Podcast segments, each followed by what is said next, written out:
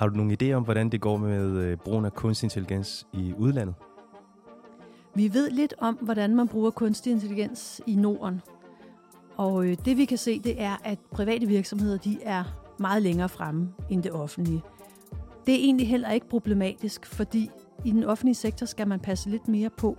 Det er her, man har med alle borgernes sårbare data at gøre. De meget personlige ting, sygdomme, små børn, øh, hvor man bor, private oplysninger. Så der skal man være lidt mere forsigtig. Øh, vi kan se i Norden, at Finland er længere fremme end de andre nordiske lande. Her har man gjort meget ud af at undervise hele befolkningen i brugen af kunstig intelligens.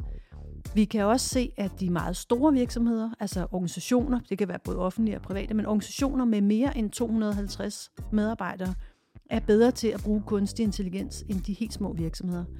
Så man kan sige, hvis vi skal have små kommuner, hvis vi skal have små virksomheder til at bruge mere kunstig intelligens, og det vil vi rigtig gerne, så skal der måske øh, sættes ind her, så vi kan blive lidt bedre til at finde ud af præcis, hvordan bruger vi det, og hvordan undgår vi at komme i problemer, når vi bruger kunstig intelligens.